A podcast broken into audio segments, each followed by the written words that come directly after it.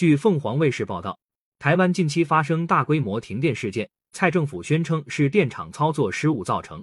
不过，国民党批评蔡政府掩盖真相，质疑是能源政策有问题。台湾已经陷入缺电危机。国民党主席朱立伦称，行政院长苏贞昌只会耍嘴皮子，无力解决缺电问题。台湾三月三日发生大停电，五百四十九万户民众受到影响，七成以上产业遭波及，损失百亿台币。但事发至今，蔡政府除了口头保证不再停电，却依然拿不出具体作为来改善缺电问题。国民党主席朱立伦说：“拜托苏院长，你每天耍嘴皮子，骂骂在野党，难道台湾就会有电吗？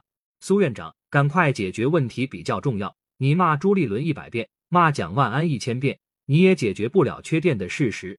国民党直指蔡英文执政以来发生四次大规模停电，小规模跳电则是不计其数。每次停电都称是人为问题，不愿正视自己错误的能源政策，步步将台湾推向险境。国民党主席朱立伦说：“错误的政策已经带给台湾最大的能源危机。”外资调查结果显示，有百分之七十八民众非常担忧台湾缺电问题。国民党智库经济财政组召集人林祖嘉回应：“人员出错是很正常的事情，只要是人就会出错，以前也会，台电也有人员出错，但是都不会引发一连串的问题。